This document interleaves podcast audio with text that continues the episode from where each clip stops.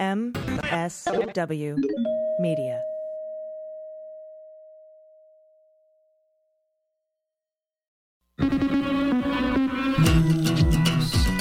With swearing. Daily beans,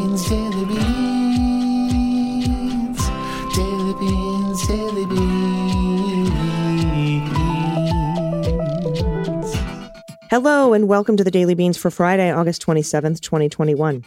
Today, 13 service members are dead and 15 injured in two explosions at the Ahmed Karzai airport in Kabul. Ty Garbin is sentenced to six years in prison for the plot to kidnap and execute Governor Whitmer.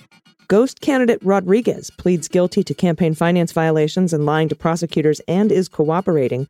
And seven Capitol police officers have filed a lawsuit against Donald Trump for his role in the insurrection. I'm Allison Gill.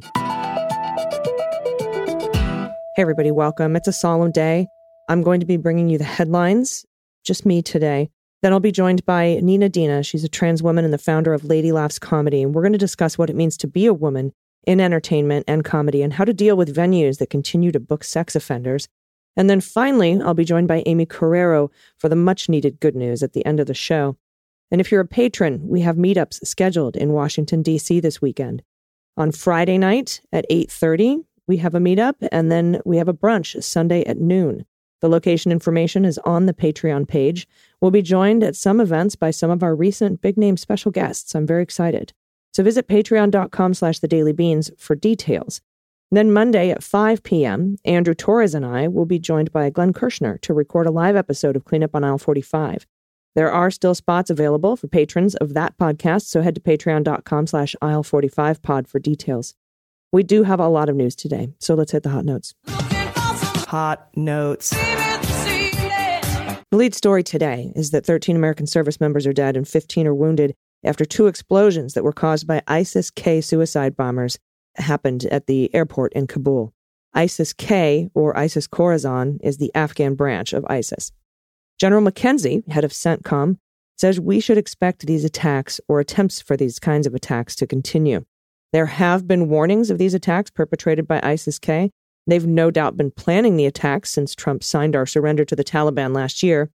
Biden has been warning both his administration officials and the public about this danger on the ground and how it's real.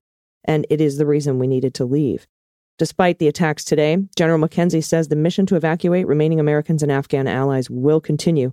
Per usual, the media is vastly overestimating the number of Americans remaining. They've been saying there are thousands and thousands struggling to get out, abandoned, by the government. But the State Department has announced today there were 1,500. We successfully extracted 500 of those, leaving about 1,000 around Afghanistan. And there are currently operations to get those Americans out, probably via helicopter to deliver them safely to the Kabul airport as U.S. troops begin to try to find those terrorists responsible for the suicide bombings this morning. The Pentagon has confirmed that the number of Americans still in Afghanistan is at that thousand number, not the not the multiple of thousands that the media has been reporting. In fact, since July, we have evacuated over 100,000 Americans and Afghan allies. We should be able to have the remaining Americans out by the August 31st deadline, and there are talks to stop triaging Afghans at the airport to get them into neighboring countries and then process their status. I assume the administration, which has already begun to evacuate U.S. troops, is working on the safety of our military members on the ground as fewer and fewer will remain. It's those last evacs that the situation will become ripe for danger as our force is reduced. It just makes sense. As we withdraw more and more troops, there'll be fewer there and there'll be more danger. The State Department reports they're in constant communication with the Taliban, who is the enemy, sworn enemy of ISIS K, to coordinate that final withdrawal. The Taliban wants us out. We want out. And we fight on the same side against ISIS K, as that terrorist group is actually vying to take control of Afghanistan by expressing the desire to overthrow the Taliban, though they are vastly outnumbered. ISIS K is vying for power because they believe the Taliban is too moderate.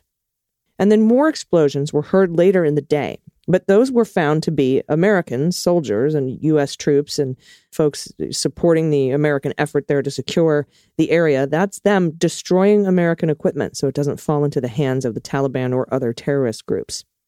My heart goes out to the service members, my shipmates, their families, and the service members on the ground who continue the mission in the face of this devastating attack. And my rage lies squarely on the narrow shoulders of the former president who signed our surrender to the Taliban, which was a signal to terrorists to start planning attacks as we withdrew. And don't for one minute listen to any Trump supporter who said nothing when he called service members veterans and war dead suckers and losers. A coward who dodged the draft five times and is so transactional in nature and selfish in nature that he's fully and wholly incapable of understanding why anyone would serve a greater cause other than themselves. President Biden echoed those remarks, and he gave remarks today after the terror attacks on our troops. He said he's been in contact all day with commanders and others here and in Afghanistan and in Doha, Qatar.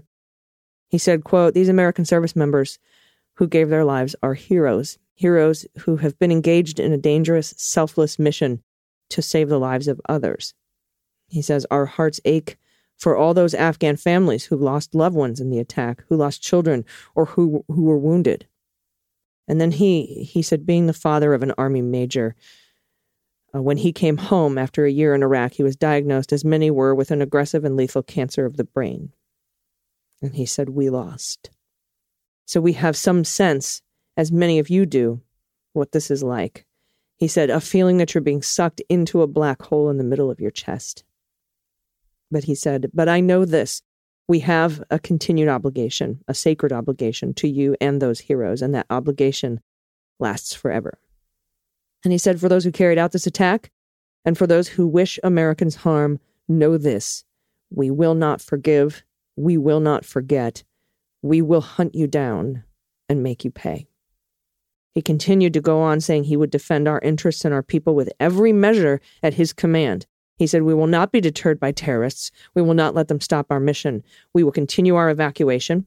He said he's also ordered his commanders to develop operation plans to strike ISIS K leadership and facilities.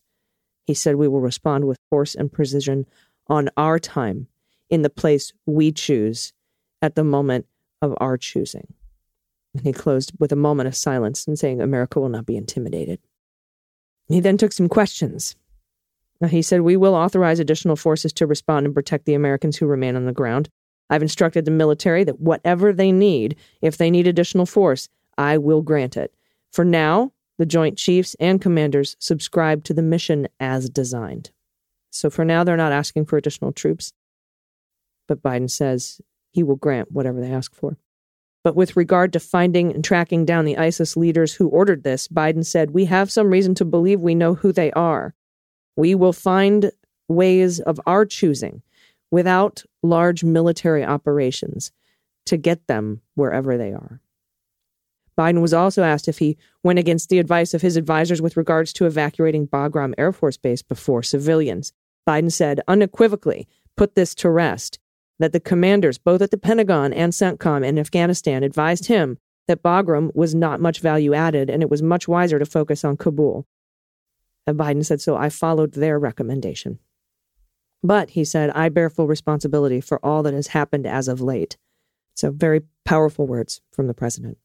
In other news, a Hartland Township man was sentenced to six years in prison Wednesday for his role in the plot to kidnap Michigan Governor Gretchen Whitmer last year after reaching a plea agreement with prosecutors. Ty Gerard Garbin, 25 years old, is the first of those accused in a high profile conspiracy to be sentenced. Four Michigan residents Adam Fox of Potterville, Daniel Joseph Harris of Lake Orion, Caleb Franks of Waterford Township, and Brandon Caserta of Canton Township, plus Delaware resident Barry Croft Jr., have also been charged in federal court in connection with the alleged kidnapping plot and will go to trial later this year. They argue they were victims of entrapment by federal agents. Garbin pled guilty in January to his part in the conspiracy to kidnap Whitmer during the height of state mandated coronavirus shutdowns last year. He's the only defendant to plead guilty, and both prosecutors and Garbin's attorney acknowledged Garbin would serve as a star witness if the others accused in the conspiracy go to trial. From his seat at the head of the courtroom, Garbin apologized to his family and to Whitmer for causing them so much distress since his highly publicized arrest. He says, quote, I can't even begin to imagine the amount of stress and fear her family members felt due to my actions, and for that I am truly sorry. U.S. District Judge Robert Jonker acknowledged Garbin's willingness to cooperate with prosecutors and his genuine interest in reform when he delivered the 75 month sentence.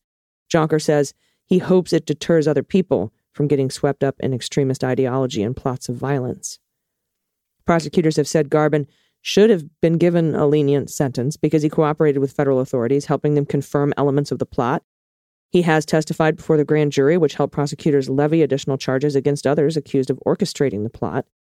So instead of 14 to 17 years outlined by Michigan guidelines, prosecutors asked Jonker to sentence Garbin to just nine years. They hoped a shorter prison sentence would encourage his co defendants to also plead guilty. Garbin's attorney also asked Jonker for a more lenient six year sentence, arguing his cooperation amounted to an extraordinary acceptance of his responsibility for his actions. He should be sentenced well below the guidelines of 14 to 17 years. And that's what he wrote in an August 18th sentencing memo. So it was Garbin's attorney that asked for six years. And before his arrest, attorney said Garbin had a clean criminal history and endured an abusive upbringing. Mm, sorry, no sympathy from me. They argued he is vulnerable to assault or death in prison because he cooperated with prosecutors. Well, prison sucks. It's supposed to. And in one of the sham candidate cases that we've been covering in Florida, the man accused as running as a third party candidate to siphon votes away from the Democrat opponent in a close state Senate race has pled guilty.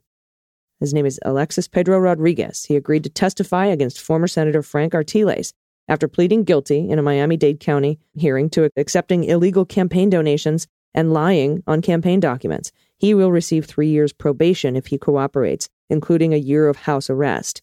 He had faced 20 years in prison.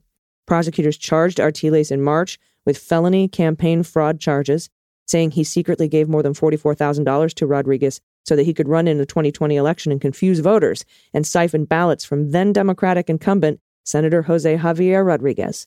The funds allegedly came from a dark money source. Artiles has pleaded not guilty.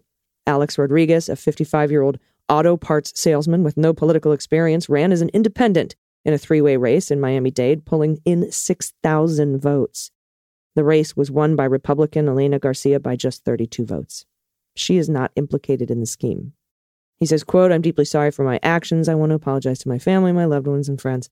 Alex Rodriguez tearfully told the court, I would like to publicly offer a sincere apology to the residents of Florida District Senate 37, including Senator Jose Javier Rodriguez, the people of Miami Dade County, the state of Florida, and anyone else who was affected by my actions. I just keep thinking of all the COVID deaths. Miami Dade State Attorney Katherine Fernandez Rundle said in a statement that the guilty plea is an important step in the effort to restore honesty to Florida's election process, which has been tarnished too long by almost invisible independent and write in candidates.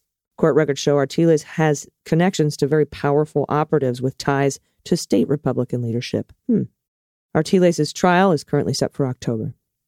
Finally, a group of seven Capitol police officers have filed a lawsuit on Thursday accusing former President Trump and nearly 20 members of far right extremist groups and political organizations of a plot to disrupt the peaceful transition of power during the Capitol riot on January 6th. This is from the New York Times. The suit which implicated members of the Proud Boys, Oath Keepers, Roger Stone, and other associates, was arguably the most expansive civil effort to date seeking to hold Trump and his allies legally accountable for storming the Capitol. While three other similar lawsuits were filed in recent months, the suit on Thursday was the first to allege that Trump worked in concert with both far right extremists and political organizers promoting his baseless lies that the presidential election was, you know, fraudulent. Quote, this is probably the most comprehensive account of January 6th in terms of civil cases. That's according to Edward Caspar, a lawyer who is leading the suit for the Lawyers Committee for Civil Rights Under Law. Quote, it spans from the former president to militants around him to his campaign supporters. Several police officers who served during the Capitol riot have come forward with stories of the insults and injuries they faced that day, most prominently at a congressional hearing in July. But the lawsuit filed in federal district court in D.C. was the first time that the seven plaintiffs, five of whom are black, offered details of their ordeals. One of the officers, Governor Latson, was helping to secure the Senate chamber when a mob of rioters broke in and shoved him, beat him, hurled racial slurs at him, and that's according to the lawsuit. Another, Jason DeRoche, was caught in a melee on the west front steps of the Capitol where, according to the lawsuit, rioters pelted him with batteries and doused him with mace and bear spray. The suit contends that Trump and his co defendants violated the Ku Klux Klan Act. That's the same act that has been cited in the other lawsuits against Trump. It's an 1871 statute that includes protections against violent conspiracies that interfere with Congress's constitutional duties. It also accuses the defendants of committing bias motivated acts of terrorism in violation of District of Columbia law. The use of civil litigation to hold Trump and many in his orbit accountable has taken place even as the Justice Department has undertaken the largest criminal investigation in its history into the Capitol attack, and the Select Committee of Congress has opened its own inquiry. On Wednesday, members of the committee made a far reaching request to federal agencies for detailed records. We went over that yesterday in the show. As we know, the other lawsuits, the first was filed in February by the NAACP on behalf of Bennie Thompson, who accused Trump, Giuliani, the Proud Boys, and the Oath Keepers of conspiring to prevent certification of the Electoral College vote. In March, Swalwell filed a similar complaint against Trump, Giuliani, Trump Jr., and Mo Brooks. That same month, two Capitol police officers also filed a suit against Trump. In each of those cases, Trump has sought to have the charges dismissed by arguing he was acting in his official capacity. Other defendants, like Mr. Giuliani, have claimed they were exercising their First Amendment rights of free speech when they instigated the insurrection. While the new lawsuit appears to largely rely on news reports and details gleaned from criminal cases filed by the Justice Department, it takes a broad view of the origins of the attack. It argues the conspiracy to disrupt the election started as early as May of 2020, which we've said on this show, when Mr. Trump began complaining on social media that mail in voting could lead to fraud. The suit accuses Roger Stone of echoing those and other claims, sometimes on right wing news outlets like InfoWars. Stone, who has faced scrutiny early in the Justice Department's investigation, has long denied any role. At a presidential debate in September, the lawsuit says Trump appeared to summon members of the Proud Boys by telling them to stand back and stand by. The following month, according to the suit, Stewart Rhodes, the leader of the Oath Keepers, appeared on InfoWars, predicting an impending civil war and vowing to post armed members of his group outside Washington to save the White House. Rhodes is also under investigation in connection with the riot and recently acknowledged that he answered questions from the FBI against the advice of his lawyer. A few weeks after the election, the lawsuit says a key organizer of Stop the Steal, Ali Alexander, appeared at a rally outside a state capitol in Georgia with the leader of the Proud Boys, Enrique Tarrio. We're going to stop the steal. The suit quotes Mr. Alexander as saying, but first we're going to stop the certification. Mr. Alexander's lawyer, Baron Coleman, has repeatedly said his client is not under investigation in connection with the riot. Mr. Tarrio was not in Washington on January 6, but was sentenced this week to five months in prison for possessing illegal weapons and burning a Black Lives Matter flag stolen from a historic black church in Washington after a separate pro Trump rally in December that also descended into violence. Those aren't federal. That's not a federal case. So he could still be in trouble with the feds if he's not cooperating. The suit mentions other steps along the path to January 6th. It says in late November, California based political organizer Alan Hostetter, who uh, believed the election was stolen, posted a video on the internet claiming people at the highest levels needed to be made an example of with an execution or two or three. Hostetter, who was charged in June with conspiring to storm the Capitol with members of the Three Percenter militia movement, also said in the video he was going to return to Washington with a million patriots and will surround this city. As for January 6th, the suit paints a picture of Stop the Steal activists riling up the mob of Trump supporters gathered in Washington with lies about the election, which the president then echoed in a speech on the ellipse. Members of the Proud Boys, the Oath Keepers, and the Three Percenters movement, it claims, led the mob on the ground in the Capitol assault. As we know, Enrique Tarrio was just sentenced to five months, as the story said. And again, I, w- I want to say that that wasn't federal court. That wasn't the D.C. U.S. attorney. That was uh, the D.C. local courts there. And honestly, Trump hasn't asked the Department of Justice for certification in these lawsuits. He hasn't gone to the Department of Justice the way Mo Brooks did and said, You need to represent me because the stuff I said was part of my job. I don't think that they're going to do that. And I think that they made it pretty, you know, loud and clear in the Mo Brooks decision that I'm sorry, that's not part of a congressperson's job or any federal employee's job, instigating an attack on the Capitol. All right, we'll be right back with the good news today with Aimee Carrero. But coming up next is my interview with amazing activist and comedian Nina Dina. Stay with us. After these messages, we'll be right back. Hey, everybody, it's Allison for the Beans. Adventure doesn't always have to mean a trip abroad or getting lost in the wilderness. Some of my favorite everyday adventures are getting lost in a book or finding a new brunch spot. That's my really, let's be honest, that's my favorite adventure. And whether you're exploring the world or discovering a new flavor of mimosa, I love the flights. They bring you a flight of mimosa. Whatever's going on, Everlane has premium essentials to outfit you in comfort.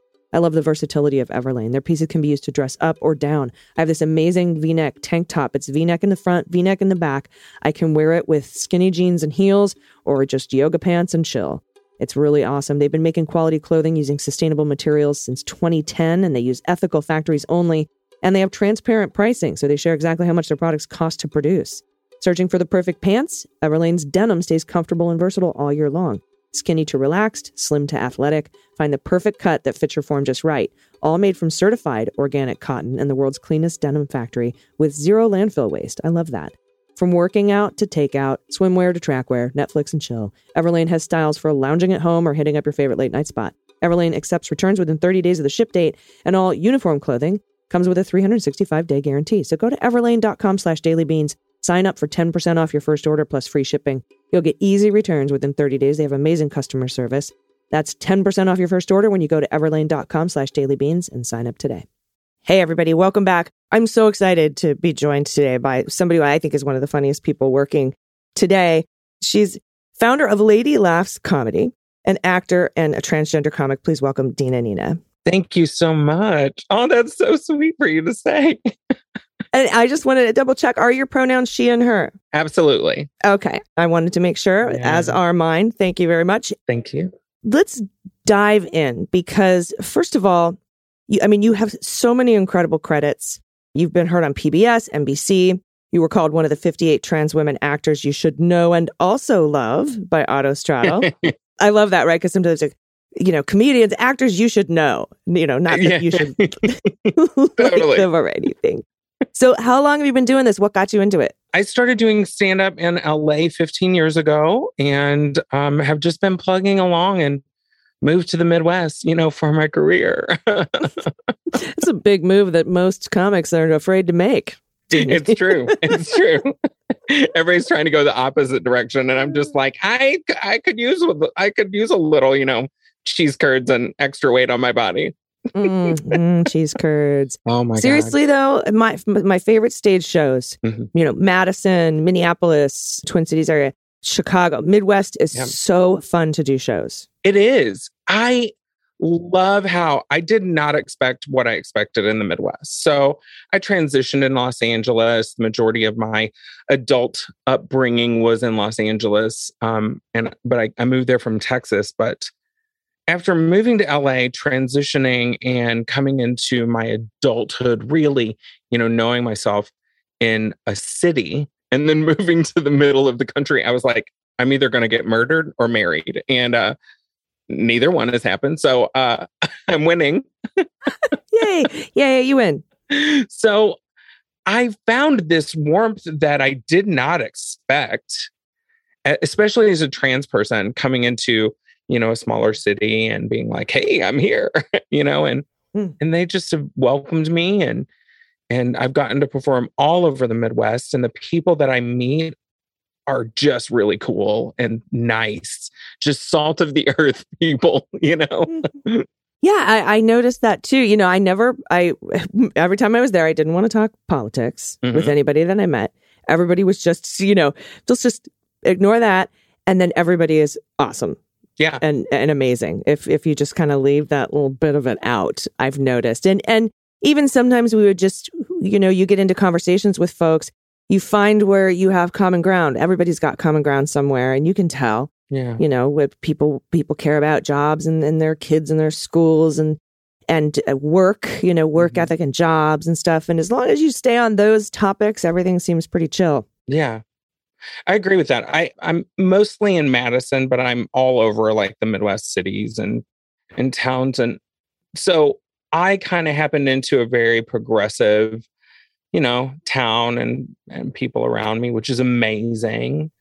Um, so I'm not usually really scared of talking politics, but if I leave, you know, the proper the city limits, I usually am like, okay, let's talk about my inner thighs.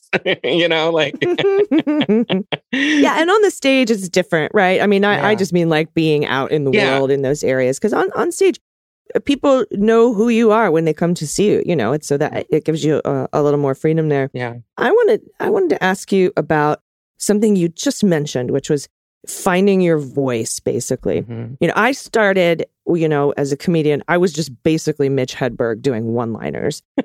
but as I grew and found my voice, I found I became a more of a storyteller.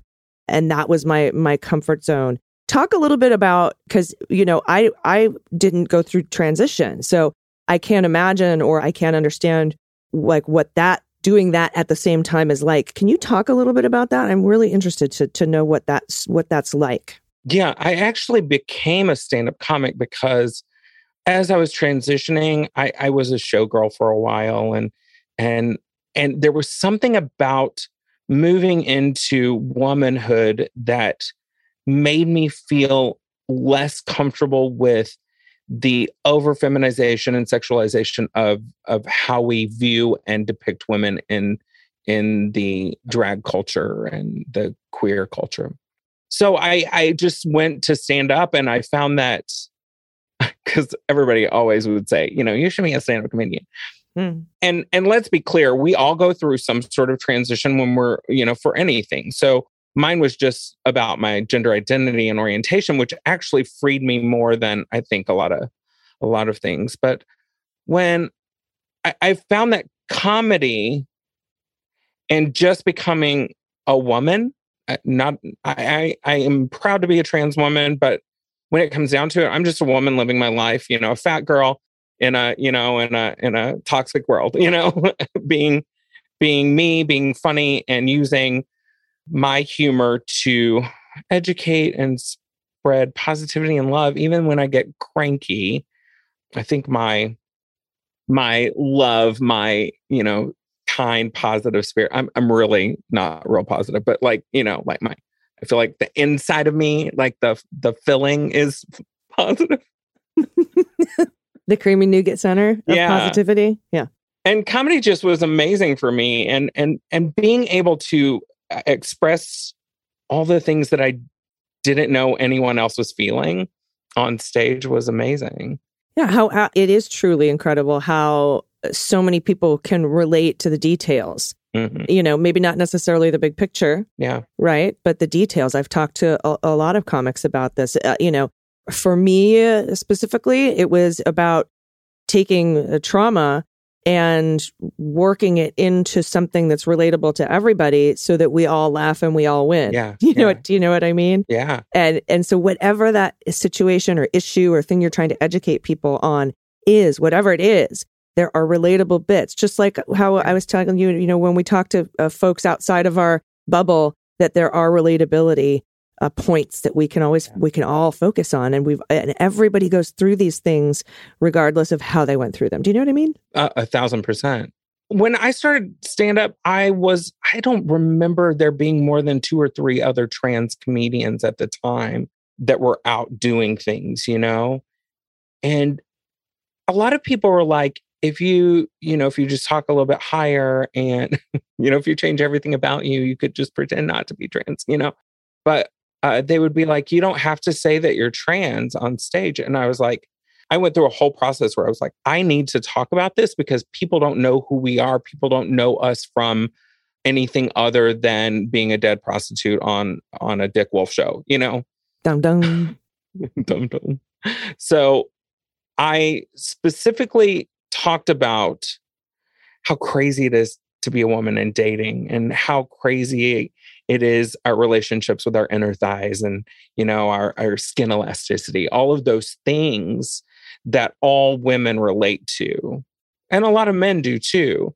And and so when i go on stage the the majority of my material isn't hey i have a penis. You know it's it's i am a woman who experiences things that women do and this is funny and this is why it's funny so i i I was very deliberate and going into stand up showing a fuller depiction of who we are as as trans people but also as women if that makes sense It does. And that sort of brings me to the next thing that I want to talk about, which is what it's like to be a woman in comedy. what I have to take a quick break. Will you stay with me? i will Awesome. Everybody will be right back. Hello, all. It is AG with the Daily Beans. You can call me Allison Gill if you want. And this segment of the show is brought to you by Upstart. If you dread looking at your credit card statements and hate sending out the payments because nothing seems to ever get lower, you are so not alone. So many Americans experience financial hardship, especially over the last year. A lot of us were living off our credit cards, and the debt can feel crippling. It's a cloud hanging over your head, but Upstart can clear the skies to financial freedom. Upstart is an online personal loan service. They help you pay off your debt fast. More than half a million people have used Upstart to consolidate high interest credit card debt, pay off their credit cards, or fund personal expenses with simple fixed monthly payments. Because the other lenders, they only look at your credit score, right? But Upstart knows you're a person, so they look at other stuff like income and employment history. And that means they can offer smarter rates with their trusted partners. Just a five minute online rate check, and you can see your rate up front for loans between $1,000 to $50,000. And upon approval of your loan, you can get your funds in as quick as one business day. I know a lot of people, gig workers, comics, entertainers, we've just been living off those credit cards over the last year, just piling up that debt. So I highly recommend checking out Upstart. Find out how Upstart can lower your monthly payments today when you go to upstart.com slash dailybeans. That's upstart.com slash dailybeans. Please use our URL because that lets them know we sent you. Loan amounts will be determined based on your credit income and certain other information provided in your application. So just go to upstart.com slash dailybeans. Today's show is also brought to you by the amazing sustainable clothes makers American Giant. So many products today, including clothes, are mass produced quickly and cheaply. They don't care about quality. You have to buy them more often. They end up in landfills. It's not sustainable. But American Giant has set out to bring the best craftsmanship and attention to detail back to the marketplace.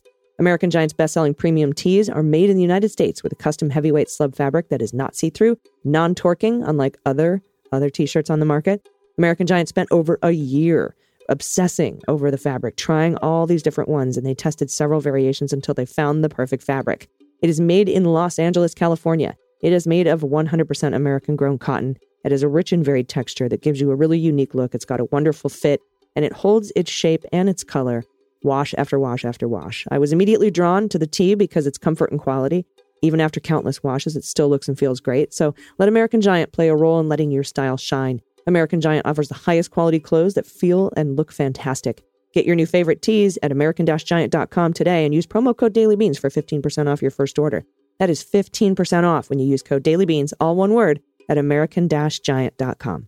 Everyone, we're talking with Dina and Nina, comedian extraordinaire. And right before the break, you were talking about, you know, the things that you talk about, about, you know, on stage, about being a woman. Everyone can relate to that even men because men know women and mm-hmm. men have there's men who have relationships with women and there's all sorts of people who have relationships with people who understand these these these things right, right. elasticity thigh gap my thigh gap comes and goes when when he's here his name is arthur you know stuff like that but i wanted to talk specifically about what it's like to be a, a woman in comedy because i've noticed a lot of things as a woman in comedy and and any entertainment as a matter of fact particularly, but in comedy, we don't have a union.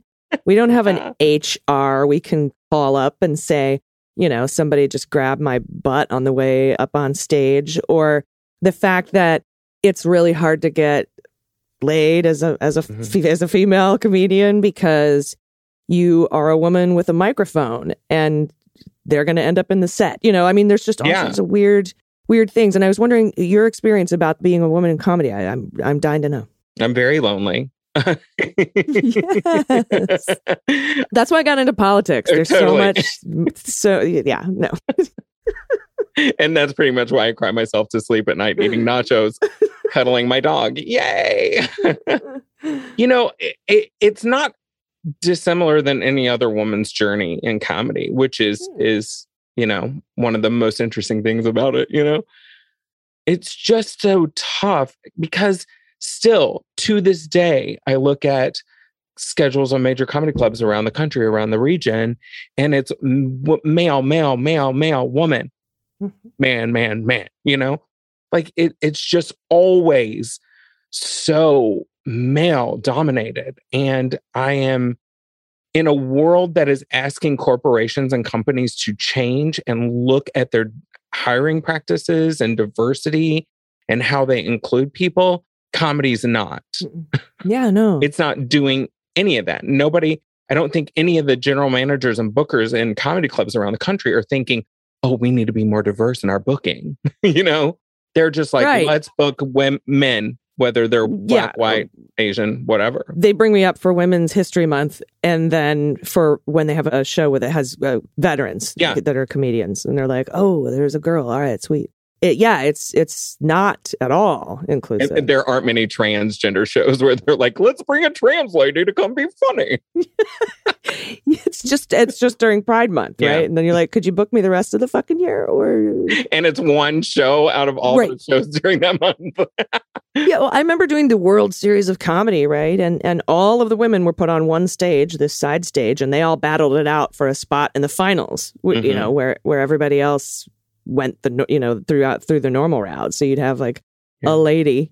Yeah. Uh, in the finals, and I don't think a woman's ever won. I'm I'm pulling for a friend of mine who's in it this year. I hope she gets it. Mary Upchurch, an ab- just absolutely hilarious woman Mhm. but you know it's it's that way and then something else that you know I, I wanted to talk to you about because you've recently received a lot of attention for taking a stand on comedy stages and venues and bookers who are booking like sex offenders known Mhm. sex offenders known sex offenders, there is no accountability. And, and one of the things, even on the you know micro level in common in open mics, you know, throughout a city, men are not holding each other accountable to the things that they say. Like there's when I go to an open mic and somebody's doing a a joke that's very close to rapey, but doesn't say rapey, and no other guy is like, hey, well, we need to talk about that. Hmm. There's a problem. And because we are not asking ourselves those questions as bookers, like, you know, is this appropriate? Is this, how is this going to affect the people in my, in, in my organization? How is it going to affect the audience members? How is it going to affect the other comics in the scene that we book on this stage? Mm-hmm. we are not asking those questions. We are just booking people because we're going to fill a room for five shows on a Sunday, Monday, Tuesday. And it probably is the grossest part of capitalism. yeah and you know talking about men needing to speak up Yeah. we really can't. I mean, we can, but then what happens is, uh, you know what? You're ruining this whole. You're ruining comedy. You and your woke You're self. hysterical. Yeah, you, you have the vapors. Here's your fainting couch. You're ruining comedy. Not that they know what any of those words mean, Exactly. but uh, you know, and then you become ostracized, or or you know, you're you're looked at as ruining comedy, and and I should be able to say whatever I want. That's what comedy is. You don't get it. If you don't get it, get the fuck out of comedy. If you can't take it, blah blah blah. So that's why it's so important for men hmm to speak up, for other men to speak up. And you're right. I I mm-hmm. haven't seen it happen. No, it doesn't happen. And I'm trying to bring a light to that and say, guys, why aren't you holding each other accountable? You know, and most guys are like, you know, it's just an open mic. I'm like, yes, but if you're saying this on an open mic stage, you're probably saying it on a showcase that you're booked on. You're probably saying it on podcasts that you're on, all your bro prod- podcasts, you know. Joe Rogan's saying it, you know, like it's Mhm. it's just like I, I just don't understand why cis men can't just rein in their urges to say things that are rape adjacent. And and I mean what it comes down to is when your comedy club system, your booking system, and the comics that surround that system have no reason to speak against sexual assault or speak against you know misbehavior you know which is assault you know? When nobody's talking about it except the women who are experiencing it every time they walk into a comedy club Mhm. then there's a problem. And i feel like as consumers and as comedians that we need to hold the clubs responsible for how they book you know an extra couple thousand dollars on a couple of shows for you isn't a lot of money Mhm. but for those of us who are working our ass off and going into comedy clubs and feeling um, physically uncomfortable and threatened because of and, and re-traumatized because you invite somebody who is a uh, a predator into your club then your thousand dollars couple of thousand dollars is great but you've just you know really affected your whole ecosystem Yeah, uh, I I couldn't agree more. And and I think that what's important, and the reason I wanted to have you on today, is this isn't just relatable to comedians or entertainers. This is relatable to everyone because your open mic example, you're doing it maybe at, then at a showcase and then on a bunch of podcasts. And then they then they take that to their families and then their other jobs if they have a day job or or, or, or an additional job, which most comedians and entertainers have. hmm And because it would be great if we could all make a living wage just doing comedy. Amen. But, but you know it it's it goes out into the world. And then this kind of thing happens at so many other people's jobs that aren't comedy Mhm. right? Uh, but you know if you've got a microphone and a platform and a couple million listeners joe rogan uh, then it really gets out there and and it adds up and it snowballs over time. And that is what creates that culture. Do you know what i mean? Right, that's yeah. That's sort of how it develops. And it's already like super pervasive in the in society period. Mm-hmm. And we all know that for the most part cis white men face far fewer drawbacks to bad behavior than women. I mean we can just look at kathy griffin's career you know like we can look at the dixie chicks and you know when a woman has an opinion we're threatening and everything fights against us. And that's that's just we need to start talking about these things because I don't know about you, but I know maybe one or two women who haven't been sexually assaulted in some shape or form. Mm. And and it's because we're not holding men accountable for their actions. Oh yeah, hundred percent. And uh, do you do you actually have an example? Have you ever performed like on a show with a sex offender that was on the show? Not knowingly, but I'm sure I have. I mean, there are always shows that I especially when like if, for those who don't know the comedy scene on your local comedy scene when you're coming up you do shows with like 5000 people on a show at night and it lasts for 20 hours it feels like. And every show especially independently produced unless they're very conscious about how they book it there is at least one dude on the show that says something really dumb and very you know very rapey very in that in that space I've been fortunate that most of those comics are like, oh no, it's a trans person. I'm going to stay away, you know, but, but it's like, uh, you know, I just, I go to shows all the time. I, I'm on shows with comics that I'm just like, are you kidding? You actually said that. And so what I try to do is call them out on stage because that's unacceptable, you know? Yeah, and that's that's the I think that's the right way to do it Yeah. because you can see the audience too. Like, Mhm. Yeah. I've I've I've seen a lot of that.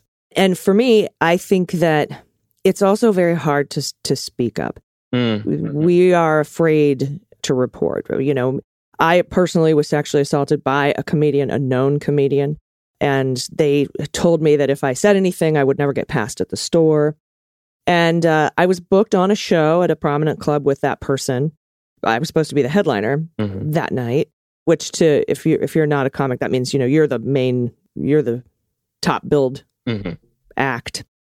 And I didn't say anything to the club who had booked this person because in my head, I was like, I'm a professional. I'm going to go in. There's a lot of people around. I'm going to do my set and I'm going to, you know, kill it. And then I'm going to leave and it's going to be fine. I should have, you know, in retrospect, Mhm. said something. But what ended up happening was this well known comic said, No, I'm headlining Of course. and this is a- this is after the assault happened. And i was like i don't think you want to do that. What why not? I'm like because i'm better than you. And uh, you always want the best person to go last. And he's like no, fuck you you don't know what you're talking about. And he was all mad at me because i, I wouldn't allow him to continue assaulting me. And uh, I, I was like fine whatever you say man. And i went up and i did my set murder town beast mode. And then he, instead of just getting up and doing his set he actually tried to tear my set apart and tear me down. And he walked the entire room. Yeah. And for for those listening, that means everybody got up, booed him, and got up and left. Mhm. And I was like, "Yeah, da da da da." And I told the booker afterwards what happened. He's like, "What the hell was that about?" And and I told him what happened, and he goes, "Why the fuck didn't you tell me? I wouldn't have put, I wouldn't have booked him, and I won't book him again." Mhm. And so then, you know, to me, that was like the, oh, this is a safe place Yeah. to report these things. And we have to find those clubs and those club owners that are willing to listen to us and not banish us for talking about it, but to actually not book that person anymore. And that's the big Yeah. fear, isn't it? Yeah.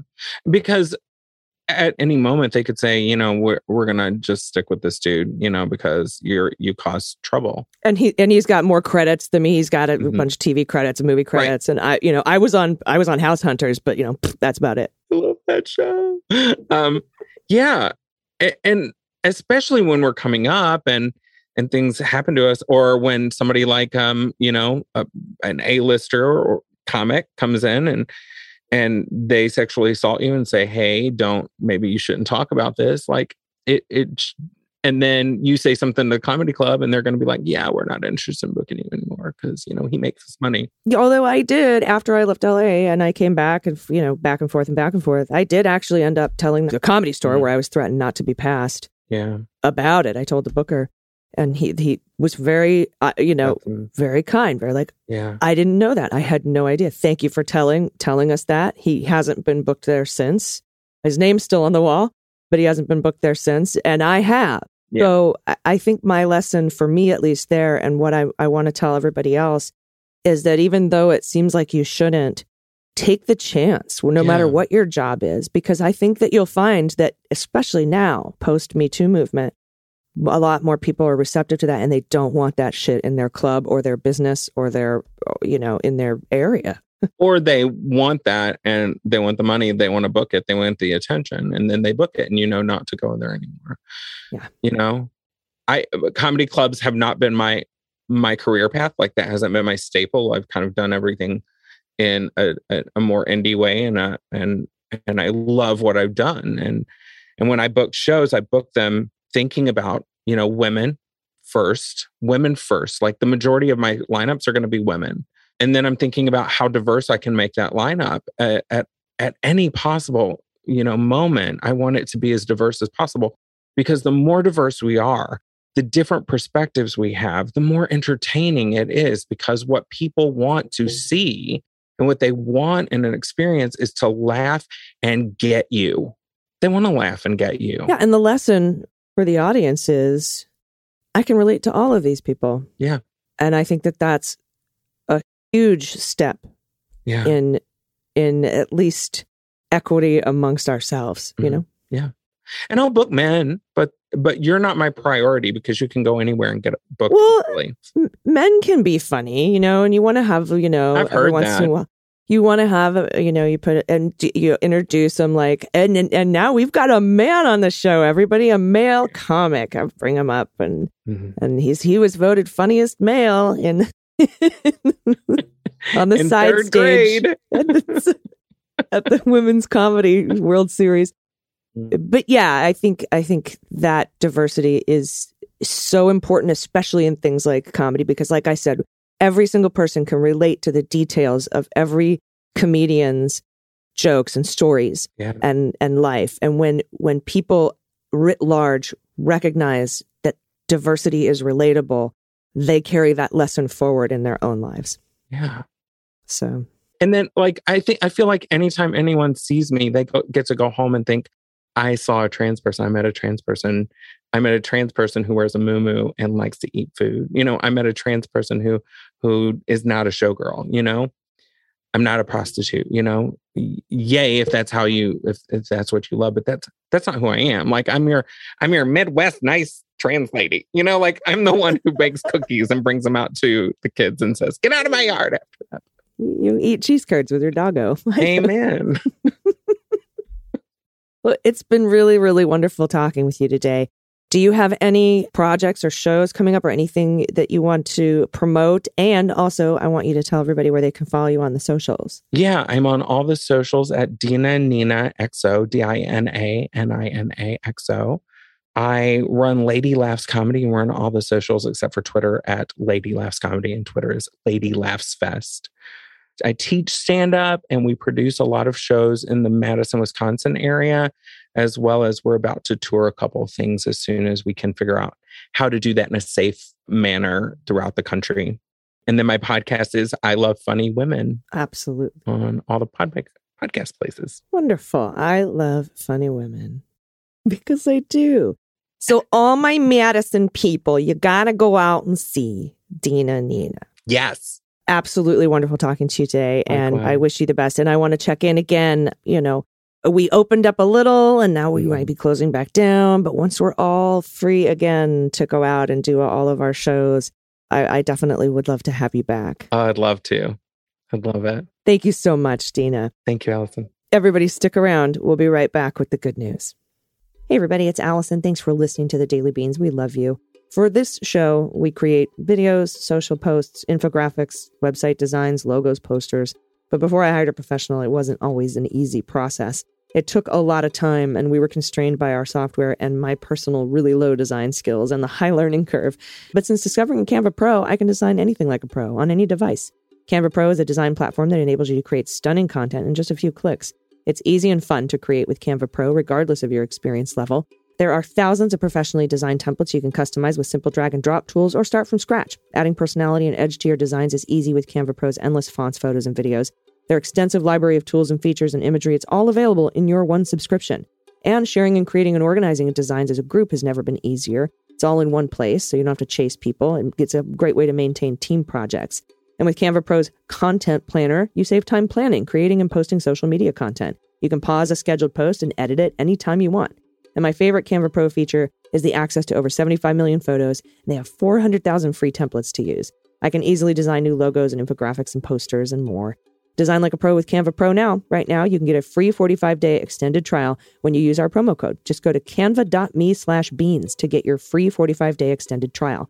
That's Canva, C-A-N-V-A dot me, M-E slash beans. Canva.me slash beans. And today's show is also brought to you by my new favorite snack in the world. It's called Toodaloo. I have to tell you, uh, you can say goodbye now to boring, bland, unhealthy trail mix made from chemicals that harm you and the planet. Most trail mix is filled with processed sugars and dirty nuts that are dry roasted in toxic refined oils like canola, palm, and soybean oil. But not Toodaloo. Toodaloo is the world's first all natural, totally delicious, climate friendly trail mix packed with plant protein, superfoods, and adaptogenic herbs like lion's mane, ashwagandha, and reishi to help balance and support your body and mind. Toodaloo comes in five unique, tasty flavors chocolate, maple brittle, coffee, barbecue, and hot and spicy. The ancient herbs in each flavor promote a specific function of the body, like better skin or better gut health or a chill mood. The barbecue flavor is so good, it's called Smoke Show. It has 42 grams of plant protein per bag. It's also low in carbs, it supports energy flow to fuel your day. Toodaloo is grain free, non GMO, gluten free, dairy free, processed sugar free, and their packaging is plastic neutral. It's amazing. And it's got a really great design too, I have to say. I love the font. I know that doesn't really have anything to do with the snacks, but it's awesome. And it's the most satisfying, best tasting trail mix I've ever had. For each order placed, Toodaloo also regenerates 100 square feet of polluted farmland back into rich, fertile soil. So, nutritious food for you and a cleaner planet for us all. We have a special offer for you. You get $5 off your first order of Toodaloo. Just visit toodaloo.com slash beans. That's Toodaloo, T-O-O-D-A-L-O-O dot com slash beans. And Toodaloo is so confident you'll love it. Each purchase is backed by a 100% best taste guarantee. This will definitely become your favorite go-to snack. Seriously, the taste is amazing. So visit toodaloo.com slash beans and try it today. You'll be glad you did. All right, everybody, welcome back. It's time for the good news.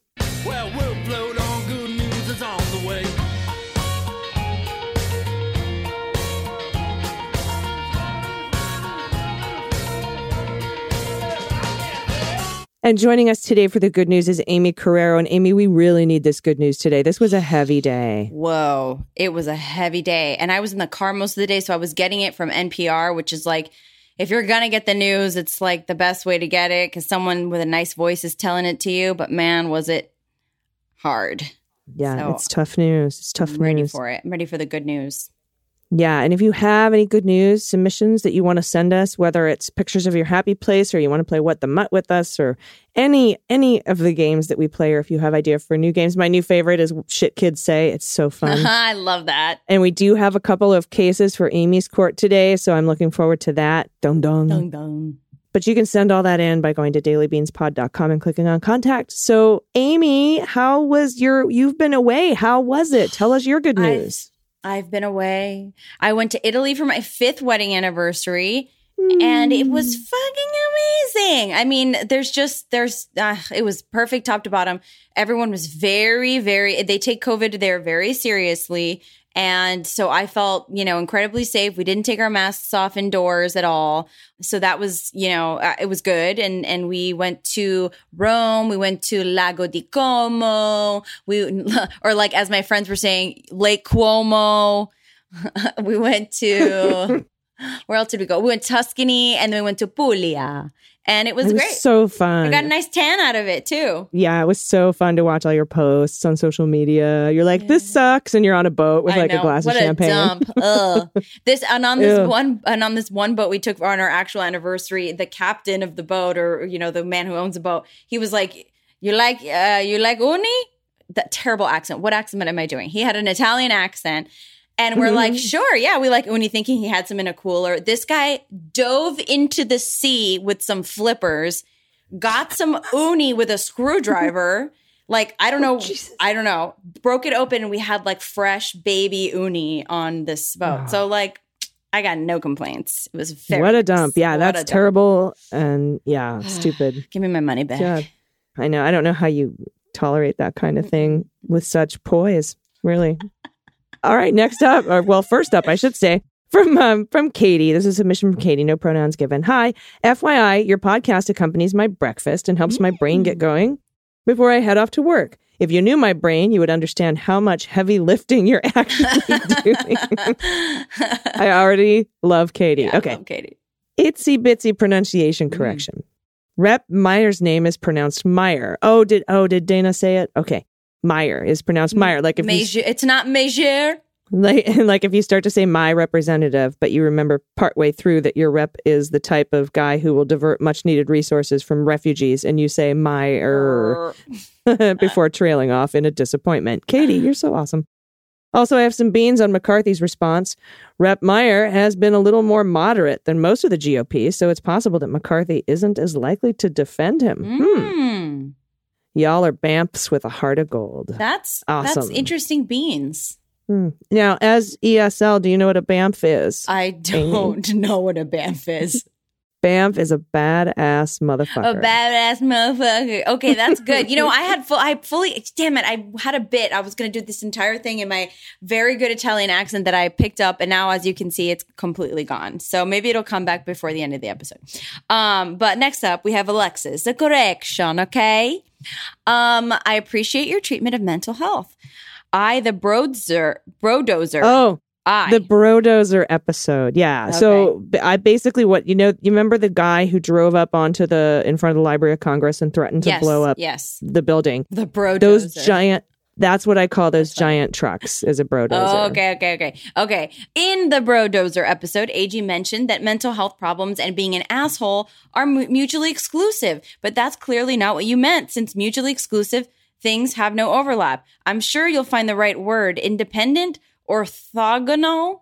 Alexis, you are too smart for me. Oh, I just meant when I when I said mutually exclusive, there is yeah, because there is overlap. But what I meant is that one doesn't mean the other automatically. Yeah, I, I agree with that's that. that's kind of what I meant by Well- uh, uh, uh, good good good eye though. I'll clear you know I should clarify that. Uh, but basically, what I'm saying is.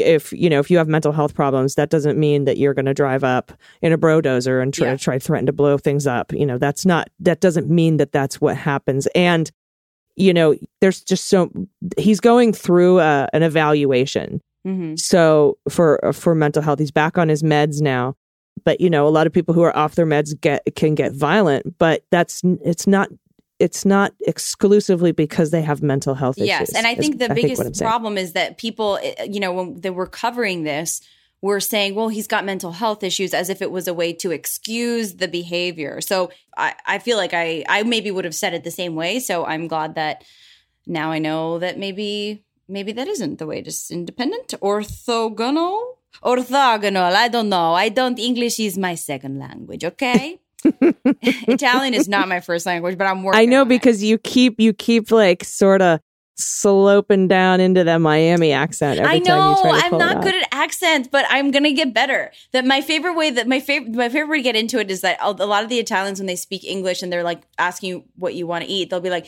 "We do it in a red sauce."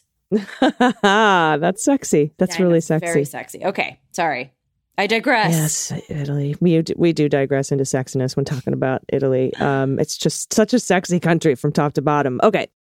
Uh, next up, Mac pronouns he and him. Hello, ladies of the Leguminati. I just wanted to drop by and say I love y'all and thanks for helping me start each morning with some swear-worthy news.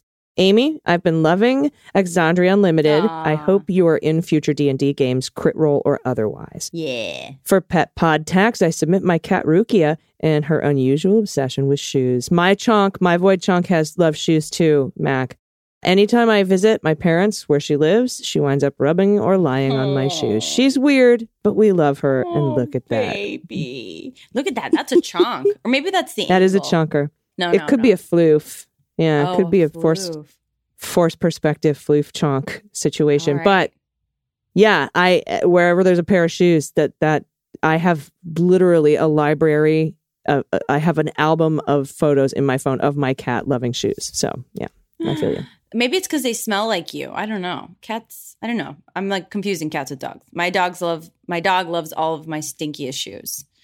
Um. Okay. Okay. Next stop, we have Kevin. No pronouns given. Not sure if this counts as good- news or what, but here goes. My brother bought me a copy of Here Right Matters for my birthday a couple of weeks ago. This afternoon, a white cardboard envelope showed up on my step from HarperCollins and I had no idea what it was. But inside was a sticker with Colonel Vindman's signature for my book. I have a signed copy now. that is very good news, Kevin. Dope. Kevin, that's really good news. And it's like a And- and you- Sharpie one, too. Yeah, you've actually just reminded me to bring my copy of Here Right Matters to DC so that I can also obtain a signature. Yes. Um, that's amazing. Awesome. Such a good book, too. All right, next up from Wayne, pronouns he and him. Hello, AGDG, Aimee, and everyone else who works on the show. Years ago, when I moved from New York City to, to Virginia, I purchased a car as it's necessary to get around and was not in New York. It was a simple, practical purchase. I essentially grabbed the first car in my price range, which wound up being a Ford Focus. It served me well for eight years and 150,000 miles. But it was time for a change. I found myself in a position to get a car I really like, as opposed to buying one out of necessity. And this past weekend, I was able to drive home with a new ish Mustang. Oh, baby. It's sweet looking, fun to drive, and now I find myself looking for excuses to leave the house. I'm even looking forward to my once weekly commute into the office. After a year of personal loss and feeling drained by all the awful things happening in the world, that new car feeling has lifted my mood a bit. Thanks again for all you do to make the news digestible and entertaining. I do not have pet tax, but I hope a pic of the Stang will Oh, suffice. yeah. Wow, that's a Yeah. gorgeous car. I like the new Stang. And Wayne, you have to tell us what you end up naming her, him, they. I, I, I have to know. And also look, can I don't know if this is like I don't think this is standard in all Mustangs, but that's a that looks like a dropped version. Mhm, like it's got some fairing around it or something. Yeah, that's really cool. Well, congrats. And I love the uh, Yeah, long lip. hood like that. too. Yeah, and it curves down a little bit. Yeah. It's a very good Sexy purchase. car. It's a very Good sexy job. car. Now, if only you can add an Italian accent to that, and you could have us all. You could have the entire staff of the Daily Beans. Um, you can pick us up and you're staying. Okay, next up, we got Alan, pronouns he, him. To the luminous ladies of the Leguminati, your intelligence, humor, insights, genuine connection with each other, and curses make your podcast my favorite. I've been a patron for a while, and I'm always drawn in by your reporting and your deeper commentary on the news. I bring three gifts for your news segment. One was a misinterpretation I had of an ad on your on your show ran about businesses opening up again. The line was like with gyms, nail salons, and hotels opening up. But I heard it as gyms, nail salons, and just went, huh? I never heard of Jim, the nail salon mogul, until I figured it out. I love that. You ever heard of Jim's Nails? I mean, yeah, everyone gets their nails done at Jim's Nails. Everybody goes. There's a line around the block at Jim's Nails. He's Alan. got a he's got a special on uh, acrylic fills, on on almost no mold. We love Hmm. Jim's nail salons. Uh, okay. uh, second is a misheard song lyric from my five year old. When Bon Jovi's Living on a Prayer came on, we would all sing it. And then we realized she was singing, Whoa, beating on a chair. That's hilarious. so we all went with it. Finally, in relation to Lou Gohmert isms, I heard one from my grandfather that just makes sense for Gohmert and so many others of his GOP ilk. No medicine ever cured a fool. That's so true. True. to you and So everyone true. who makes your podcast empire possible, thank you. That's You're sweet. welcome, Alan. That was a that was a trifecta. That was a That was a really good one. yeah. And now we hat trick of just just a quick word from our sponsor, Jim's Nail Salons. We gotta Mm, we mhm. gotta fill it fit fit it in. Almost no mold. Almost no mold. That's a great slogan, Aimee. Well done. Well, All right. Aimee's court is in session. First up from Deborah, pronouns she and her. I have listened since the kitchen days. I lost my teaching job due to health concerns this spring before the 2016 election. The podcasts gave me people to cry and scream with. Now my life is reflecting your more optimistic tone Oh. under the oh. Biden administration.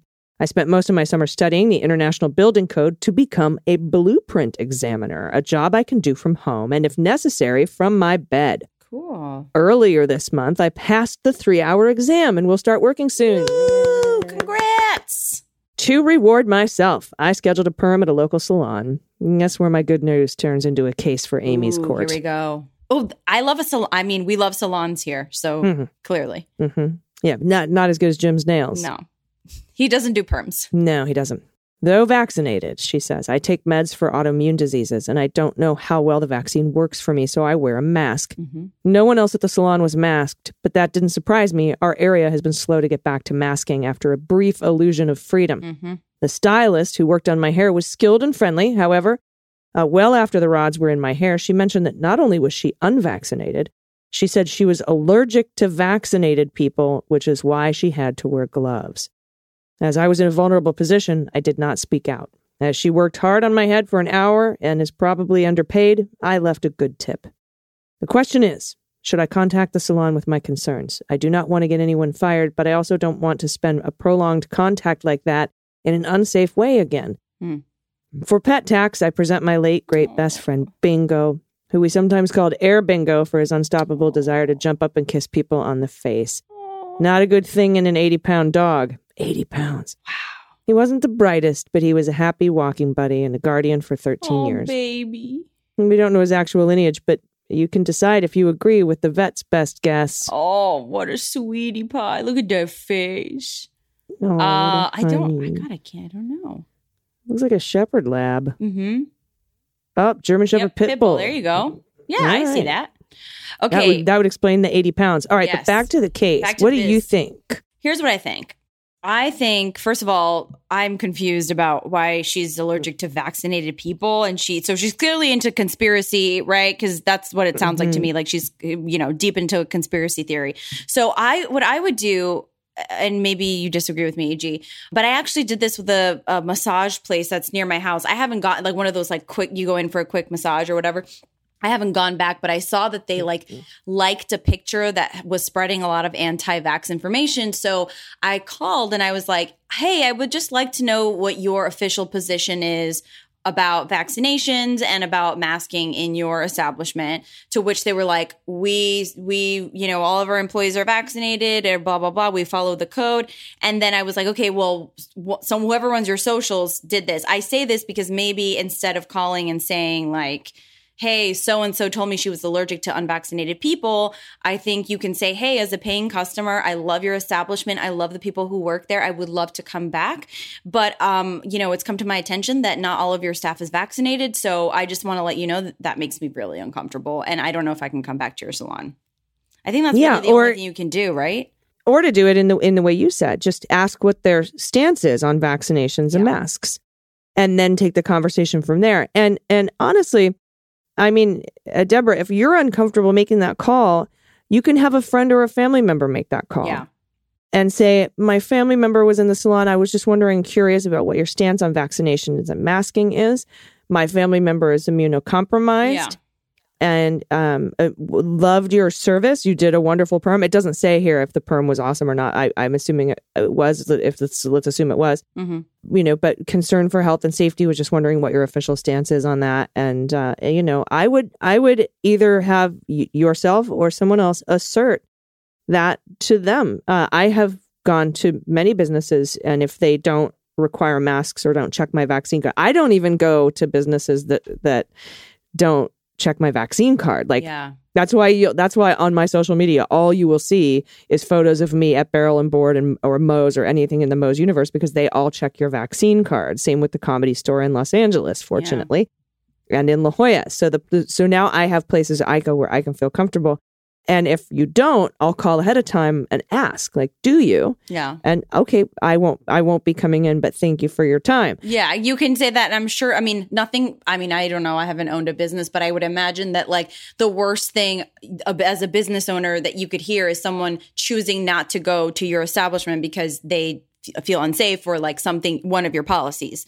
So Yeah. I think they would probably hate to lose your business. So in a way, it's kind of like the best way of I think bringing it up. But please let us know how it goes. I'm really curious. Also, you know, it sounds like maybe you live in an area where, you know, it's not as up with the, you know, COVID precautionary things. But I feel you as, you know, someone with asthma and respiratory problems. Like I'm getting this is completely information that you didn't ask for, but I'm getting um, a serology test, an antibody test at some point next week to check to see if I still have protection with the vaccine. Because people with autoimmune diseases or asthma or whatever, sometimes, you know, it can um, kind of like wane faster.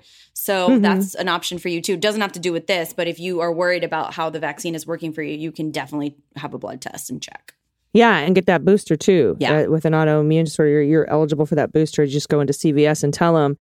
And also, one last caveat here: uh, if the if the perm was mediocre or the service Oh, yeah. wasn't that great, Yeah. call around for other salons that do require masks and vaxes. Mm-hmm. You know, but I mean, if she's the fucking master permer of you know company B, then definitely you know, and you want her, you want her to continue to do your perms because she's like the best perm in the West or Yeah. this. I don't know where you live. Then you know, then that's worth the call. Yeah. you know. Also, but if, it, if and it's yeah, it's also weird, and maybe she'll be embarrassed. But like, if if if the manager is like, "Hey, so we had a call about this and blah blah blah," like, you know, we, we were now requiring whatever they decide, uh, she's going to think back on that weird shit. Because if she told you she's wearing gloves because she's allergic to unvaccinated people or vaccinated people, then for sure she's told other people that too. So there's that. Yeah, and and that that I think is important uh, to to stop. Yeah, telling people allergic to vaccinated I people. need help. All right, Help. All right, but maybe. Brenda, maybe maybe Brenda can can roll a perm. You know, I don't know. Yeah, it's hard to do a perm. I think you have to have vision. They are hard. Yeah. They are difficult, and you have to time it just right, and you have to watch the curls, and you have to. It's it's tough. It's a it's a procedure. Yeah. But good for you for getting one. Yeah, and congrats on on on feeling a little bit better these days. You know, and rewarding yourself for getting that new job. That's fucking cool, dude. Yeah. My my parents worked a lot with blueprints, so I loved just looking at them when I was a kid. I had no Mhm. idea what they meant. They have a very specific smell too. Like Mhm. old blueprints, like, you know, they have a Mhm. very specific smell. And They're always rolled up in those tubes. Yeah, Yeah. Love it. Love it. cool. Well, uh, that is the good news segment. If you have any good news you want to send in, please, please send it to us at dailybeanspod.com and click on contact. More good news. I have some good news. We are keeping the MSW Book Club public on the air. This weekend, we have our final episode of the Hatchet Man series with Elie Honig. He's there the entire episode answering your questions that you sent in on patreon.com. And so that airs this Sunday. Then we take a break. The following Sunday, there will be there will be no Mueller She Wrote, and there will be no MSW Book Club because it is my one week every eight, every eight weeks vacation, which you all told me I have You to have take. to so- take it. Everyone's making you. Sorry. Sorry, so there won't be those shows. We do have beans for you all next week while I'm gone, though. I've been working really hard this whole last eight weeks to put together shows and interviews of interest to you. And those will be out next week. So you have all new, fresh, fancy content. We've got guest hosts like Greg Olear and Lincoln's Bible. And Dana will be hanging out with the good news. She's going to be here. So they're going to be rad shows. I, just, I promise. And send in your good news because we're going to have good news segments too. But yeah, we were going to take the MSW book club for patrons only, but I'm not. I'm leaving it public. It, we we haven't really sold any ads on it, but I don't care. I love it and people love it. And so uh, you're going to get it. You're You're gonna get it whether you it it or I'm, not. I'm gonna give it to you. I'm going to give it all up in your back. Okay, now watch Wanderlust and you'll know why that's funny. So the next book is either going to be Here Right Matters or the uh, by Alexander Vindman Cool. or The Reckoning by Mary Trump. Those are going to be the next two books. I just don't know in what order I'm going to do them. Cool, cool, cool. And as you know, I will always have the author on the final episode to answer your question. So if you're a patron, you can go to patreon.com slash the daily beans. And uh, eventually we'll put a link up uh, on that page where you can click and, and fill out a form and ask your question to the author. So it's Oh, very cool. How It's cool is that? What a cool, what a flex too. You'd be like, as always, we have the author at the end of the episode. It's very cool. Elie was like, You're the Oprah of political You books. really are. Oh my god! I was like, I need a sticker. I need little, a a little AG to put on the front of the AG approved. AG's Book Club. Yes. MSW Book Club approved. Love it. Yeah. Awesome. Well, everybody, Aimee, it was so great to see you. I missed you while you were I gone. I missed you too. and we'll see you next week, y'all. You'll be around yes, I will be in Savannah doing a movie, but I will be here. Excellent. I love Savannah, Georgia. It's such a beautiful Oh, Georgia. Yeah, I beautiful. can, yes, I can't wait. I've only ever driven through Savannah, so if you anybody has any restaurant recommendations or just literally any recommendations, let me know because I will be there for two months. I have one recommendation for you. Watch the movie Midnight in the Garden of Good and Evil before you. Okay, am I going to be scared? No, it's Oh. Is it's it about just ghosts? it's inter- It's just about the the peccadillos and intricacies Oh, and things about Savannah, Georgia. It takes place there, and it's it's got uh, John Cusack, who Okay, done. is a, a fan of the beans. Yeah, it's a very very very cool movie, very cool book. Midnight in the Garden of Good and Evil. Midnight in the Garden of Good and Evil. I've definitely heard of it. I will watch it on the plane. Thank you. Sweet. All right, everybody. Until next time, please take care of yourselves, take care of each other, take care of the planet, and take care of your mental health. I've been Allison Gill. And I've been Aimee Carrero. And them's the beans. The Daily Beans is written and executive produced by Allison Gill with additional research and reporting by Dana Goldberg and Aimee Carrero. Sound design and editing is by Desiree McFarlane, with art and web design by Joel Reeder with Moxie Design Studios. Music for The Daily Beans is written and performed by They Might Be Giants, and the show is a proud member of the MSW Media Network, a collection of creator owned podcasts dedicated to news, politics, and justice. For more information, please visit MSWmedia.com.